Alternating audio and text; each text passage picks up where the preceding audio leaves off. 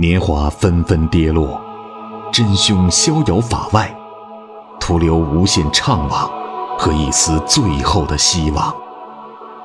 一个十三岁女孩与她深爱的少年，如何跨越十五年时间鸿沟，追寻谋杀似水年华的真正凶手？欢迎收听由喜马拉雅出品，被称为开启中国社会派悬疑小说先河的长篇小说《谋杀似水年华》，作者蔡骏，剪辑及后期处理麦克，由伊来播讲。喜马拉雅，听我想听。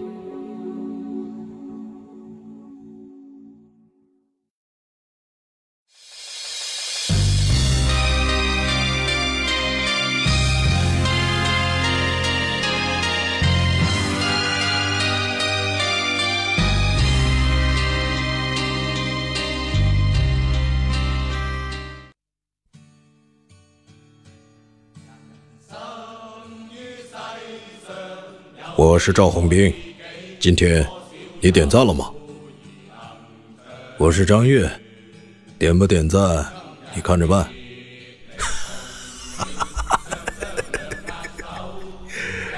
我是李四，你点了吗？哎呦我四哥，哦别笑了，老吓人了。我是孙大伟，我给一来点个赞。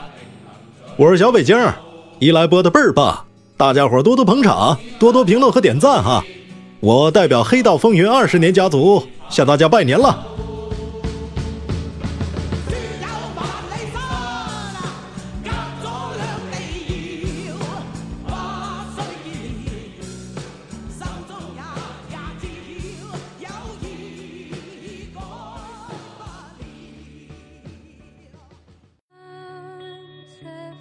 他和一般的男孩子不一样，请相信你的爸爸。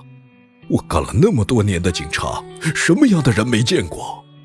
我能从他的眼神里感觉到，他心里藏着一种强烈的怨恨，觉得世界对他太不公平了。没错，小麦打断了父亲的话：“世界是对他太不公平了。他小小年纪就失去了妈妈，从此不再有别的孩子都拥有的幸福。他现在来到这里也不快乐，他被周围所有人瞧不起。”人家总说他是乡下人，换做是你，你会高兴吗？父亲皱起双眉，摇头。看来你很同情他。也许你并不是喜欢他，只是单纯的同情一个命运悲惨的少年。不，我既同情他，又喜欢他。够了，小麦，我只想告诉你。现在的他，已不是五年前的小男孩。他的眼神非常可怕，也非常具有欺骗性。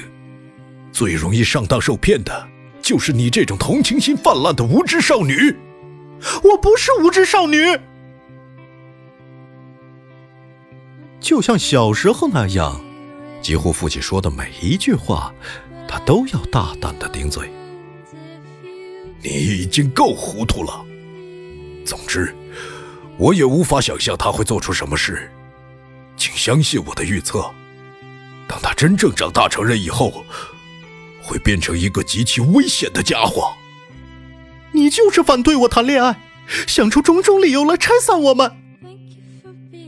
田跃进对女儿所说的每一句话，都已经过了深思熟虑。错，我不反对。你已经十八岁了。不再是小女孩了，当然会有喜欢的男孩。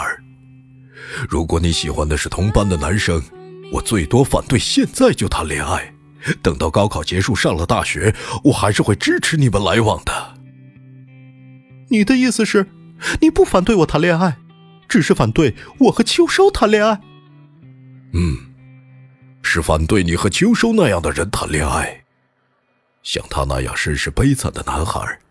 一个外地民工的儿子，值得你对他动心吗？小麦绝望的靠在车窗上。你们说的，怎么都是拷贝不走样的话？我不管谁还跟你说过同样的话，我只知道你是我的女儿，我有责任保护你不受伤害。小麦，你还年轻，不懂得人生的很多事，你早晚要走出校园，要面对复杂的社会，要面对怎么生存的问题。秋收能给你一个美好的未来吗？他做不到，顶多只有那家破店，他还能给你什么？其实，赚钱倒是其次，将来你还要面对亲戚朋友，面对你自己的社交圈子，你怎么介绍他？你的男朋友一个民工的儿子，而别人的男朋友要么是政府部门的公务员，要么是外资企业的白领，无论如何都是身家清白，在上海滩堂堂正正说的响的。老田第一次像个女人那样唠叨。平常跟女儿说话从没超过三句，这种私房话本该是妈妈说的，可是小麦早就没有了妈妈，他只能代替死去的妻子说出这一长串。爸爸，我从来没像你说的这样想过，秋收难道身家不清白了？那我告诉你，这就是你天真的地方。我还要告诉你，那小子的妈妈。可是，想到秋收的妈妈，想到一九九五年的夏天，那个缠着紫色丝巾的美丽尸体，想到那双死不瞑目的谜一样的眼睛，田跃进突然像一只泄了气的皮球，再也不想说出任何评价了。田小麦反而来劲了，浑身颤抖着说：“爸爸，虽然我们父女关系一直不好。”但我从小到大都很尊敬你，觉得你是一个有血性的男人，不像外面那些不像男人的男人。可是，你刚才对我说的那些话，让我彻底改变了对你的看法。你和那些被你瞧不起的人们一样，也不过是个龌龊的小市民和势利眼。闭嘴！你是怎么长大的？你爸爸什么时候让你吃过苦？至少，你的老爸是个警察。无权无势，但也旱涝保收吃皇粮。何况我的同事们几乎都认识秋收，让他们知道我的女儿喜欢上了他，你让老爸的脸往哪儿搁呢？你永远为了面子活着，为了别人活着。对，你从来没有为了你的女儿活着。他刚想彻底发作，但看到父亲凶狠的眼神。只得缩回座位里。他知道，老爸一旦真的发脾气，那可是异常的可怕。老田知道自己已经震慑住了女儿，便用命令的口吻道：“总而言之，不准你再和他见面。”警车载着父女俩回到家里，小麦把自己关在闺房。不想再和老爸吵架，一个人埋头看书复习。周六，田跃进在家里守了女儿一天。星期天的早上，接到同事电话，慕容老师的案子有了犯罪嫌疑人。他飞快的丢下女儿，赶往公安局。终于，家里只剩田小麦一个人，不再想蹲监狱了。昨天从早到晚复习的天昏地暗，感觉脑袋满满当当的。他在想，最好明天就是高考，保证门门都是高分。可是生活里好像还是缺了什么。两天没见到秋收，他的脸庞不时浮现。昨天晚上翻来覆去睡不着，小麦便幻想自己坐在自行车后面，脸贴着他温暖的后背。听着夏天的风掠过耳边，小麦换上一身漂亮裙子，在镜子前反复照了照，怎么看自己都像个高中生。趁着天气不是很热，赶在上午九点出门，坐了一个小时的公交车，来到学校门口。因为对面的学生都回家去了，周末小超市生意最清淡。有时店主大叔干脆关门一天，还能省下一点电费。果然，今天是铁将军把门。小麦拍打着铁门喊道：“有人吗？有人吗？秋收！”片刻过后，小超市开了半道门，露出少年瘦小的脸庞，额头上的绷带已经解去，只留下两块红色结疤，过不了几天就会脱落。您正在收听的是。由喜马拉雅出品，一来播讲的长篇悬疑小说《谋杀似水年华》。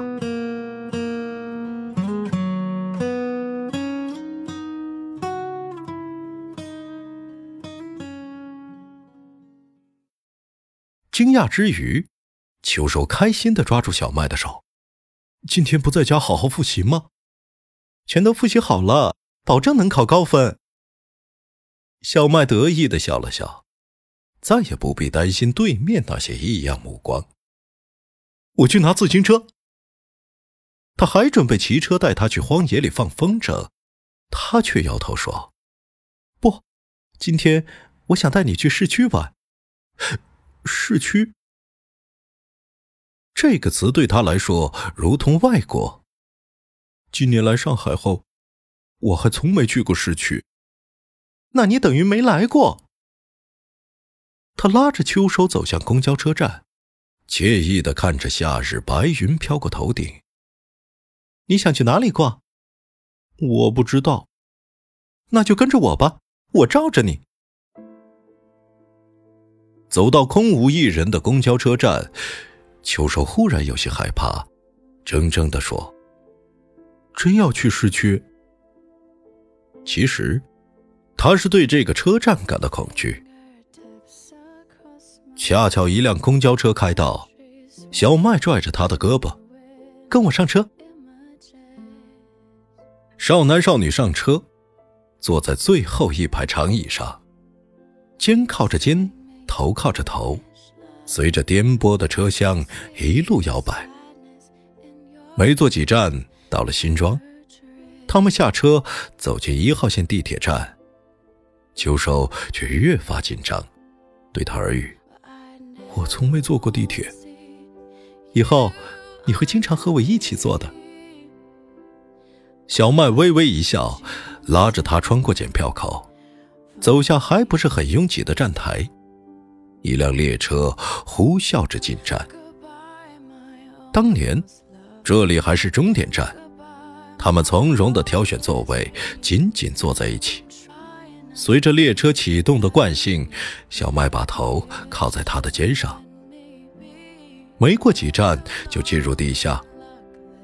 秋收瞪大眼睛看着窗外，黑暗的隧道急速向后退却，要带他们去另一个世界。少女穿着漂亮的红裙子，少年却是一身洗得发白的球衣。两个人看起来那么不相称，没有人觉得他们在谈恋爱，要么认为这两个人根本不认识，只是恰好紧挨着坐在一起。地铁一路坐到淮海路，小麦才拉着他匆匆下车。头一回来到繁华的马路上，少年紧张地环视四周，遇到打扮时髦的年轻人走过，他又自卑地低下了头。小麦却愤愤地说：“怕什么？我带你去买衣服。”“不用了吧？”他可抵不住小麦的热情，迅速被拖进一家大商场。这里卖的衣服都不算贵，却很得年轻人的喜欢。他千挑万选了一件 T 恤，颜色大小都很适合秋收，强逼着他走进试衣间。出来时，已换了一个人。不再是土里土气的乡下少年，变得时髦洋气了许多，但还是保持内敛的气质，更像生于斯长于斯的大学生。秋收穿着新衣服走出商场，还是感觉不太习惯，感觉自己就像换了一身皮肤，或者已戴上了一副面具。小麦狠狠捏了他一把，说：“一定要喜欢哦。”他们在麦当劳吃了午餐，这居然是他第一次吃麦当劳，从前只吃过一次肯德基。吃饱喝足之后，他俩各端着一个可乐杯，穿过南北高架下的天桥。他开心的靠在少年身上说：“想不想唱歌？”“哦，要是早点说，我就把吉他带出来了。”“不是啊，我是说卡拉 OK。”原来，走过天桥就是好乐迪 KTV。那年头，钱柜还是有钱人的奢侈品，能去好乐迪消费的学生也不多。几分钟后，小麦把他拖进了卡拉 OK 厅。其实这也是他第二次出来 K 歌，上一次还是寒假时候钱玲带他来的呢。幸好中午包房很空，价格相对比较便宜。正好可以选择双人包间。秋收从没来过这种地方，一坐进狭窄密封的小屋里，就局促不安的四肢颤抖，好像随时都会发生火灾之类的危险。小麦伸手压住他的胳膊，渐渐让他镇定下来，笑着说：“怕什么？怕我会关起门吃了你？”他点了几首王菲、许茹芸。林忆莲、彭羚的歌，那年头正流行他们的歌，就连小麦也爱唱怨妇歌，无非是少女不知愁滋味，为唱新歌强说愁。他又把秋收推到点歌屏幕前，手把手教他怎么点歌，而他却不知所措，点不下去。你不是很会唱歌的吗？可我从没对着话筒唱过。秋收不好意思的低下头，像做了错事的孩子。我只有抱着吉他才会唱歌，不行哦！今天走了这么远的路，带你来就是为了听你唱歌的。小麦先唱起了他的歌，第一首就是王菲的《我愿意》。他的声音并不适合唱王菲，却还是拼命往上提嗓子。直到我愿意为你被放逐天际，就这第一首歌，他就唱得几乎哑了。回头向秋收伸了伸舌头，继续唱：爱与痛的边缘与人间。人间，他只是单纯的喜欢这个名字。你到底唱不唱啊？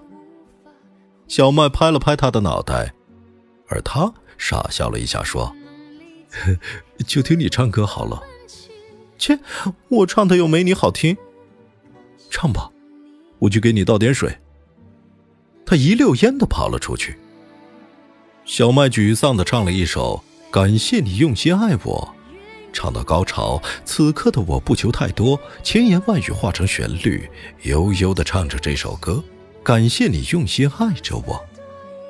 他却没有听到。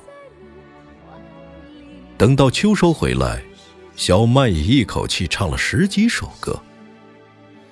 你到底唱不唱啊？他硬把话筒塞到秋收面前，他却恐惧地退到角落里，看着沉默的少年，小曼越唱越难过，全是超级绝望的歌，几乎不把人唱哭不罢休。最后，他唱了一首郑秀文的粤语歌，有个超长歌名《萨拉热窝的罗密欧与朱丽叶》。几年前，小麦在电视上看过一个新闻：内战中的波黑孤城萨拉热窝，一个塞尔维亚族的小伙子与一个穆斯林姑娘相爱，两个民族正经历血腥的互相残杀，却无法改变两个人的深情。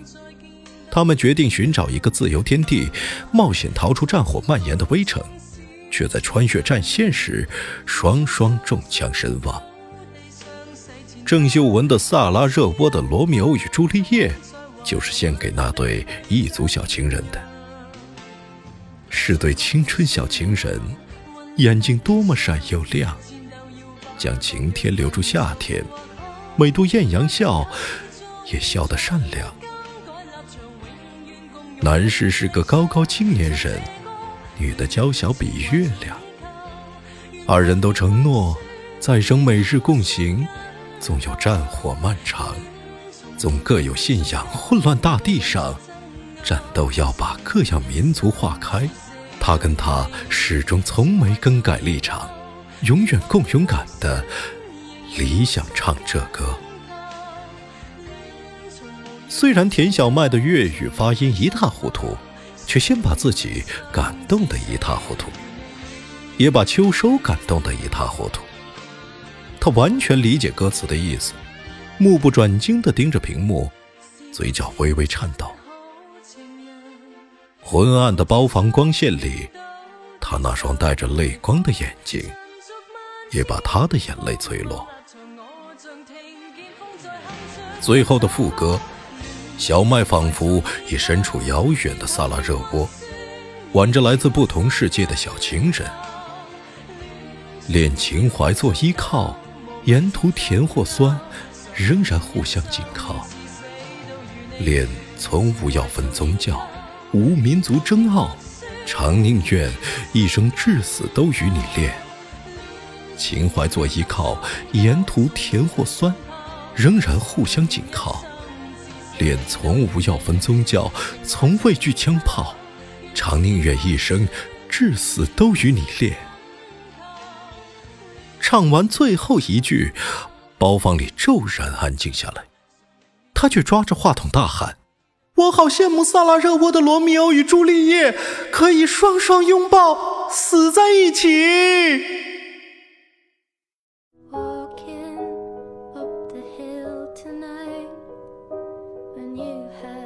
亲爱的听众朋友，今天的小说已经播讲完了，感谢您的收听。更多伊莱作品及动态，敬请下载喜马拉雅手机 APP，搜索“伊莱”加关注，或新浪微博。搜索波者伊来加关注，或加入伊来听友 QQ 群来吧，群号码七九幺幺六五五三，伊来私人微信也已开通，搜索汉语拼音波者伊来加关注，与伊莱一起互动聊天，更有机会获得伊莱爆照。感谢您的支持，祝您愉快，再见。喜马拉雅，听我想听。